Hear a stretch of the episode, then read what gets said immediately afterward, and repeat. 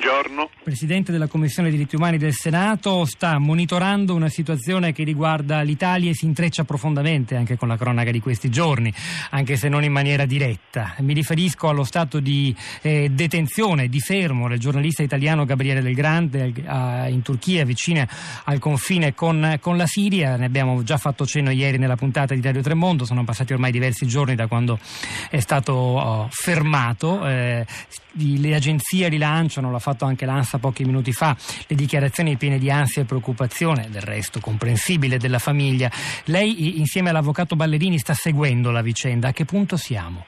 Sì, la condizione in cui si trova Gabriele Del Grande è eh, di detenzione amministrativa.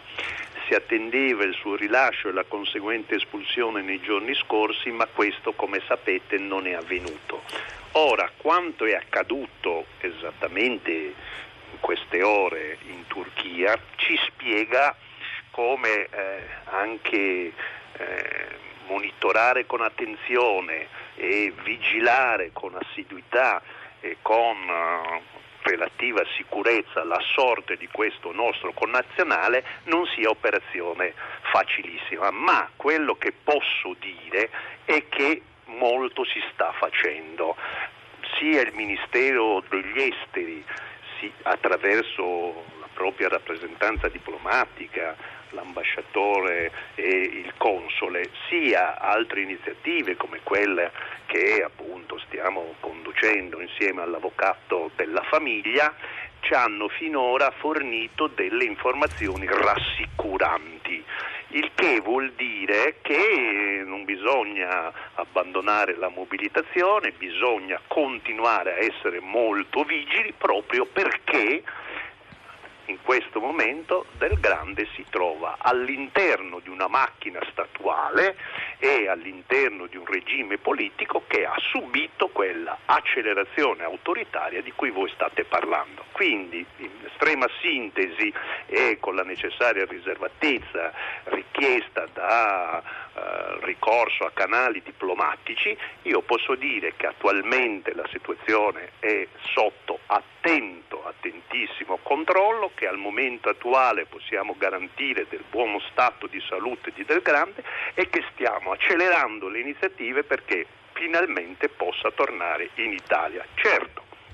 l'attenzione dell'opinione pubblica resta fondamentale e dunque ringrazio quanti stanno esercitando la necessaria vigilanza nei confronti di una vicenda che sicuramente ci deve tenere eh, molto molto attenti perché nella storia di Gabriele Del Gande c'è un piccolo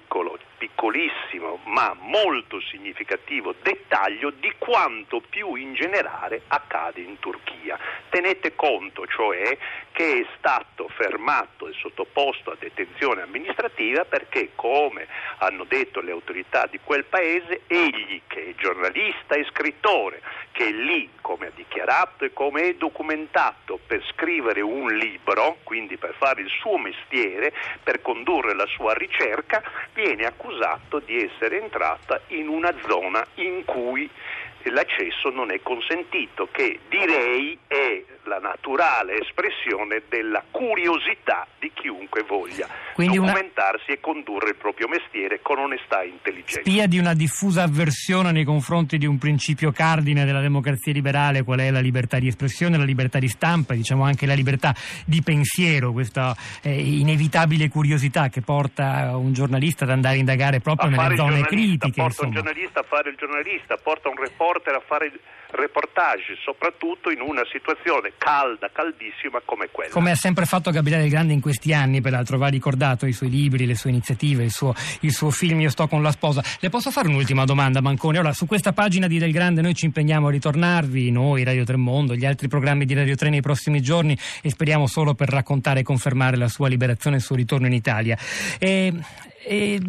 oggi Vittorio Giacopini a pagina 3 ha letto un'interessante intervista alla scrittrice turca Elif Shafak che tra le altre cose dice oggi in Turchia il discorso egemonico è forgiato dall'islamismo, dal nazionalismo turco e dall'euroscetticismo. Beh, nella prima ca- categoria islamismo, l'abbiamo già chiarito Fazil Amat, ha influito fino a un certo punto in questo voto ed è una caratteristica specifica di quel paese. Poi però nazionalismo ed euroscetticismo sono due fattori che si stanno rivelando fondamentali non soltanto in quella zona del mondo, ma ovunque, anzi ancor più da noi in Europa. Pensiamo al voto francese che ci tiene col fiato sospeso tra pochi giorni. Da questo punto di vista, quello che è accaduto in Turchia è anche frutto ed espressione, spia, uso la sua stessa parola, di un'onda lunga che fa tremare i cardini della democrazia che riguarda anche noi europei.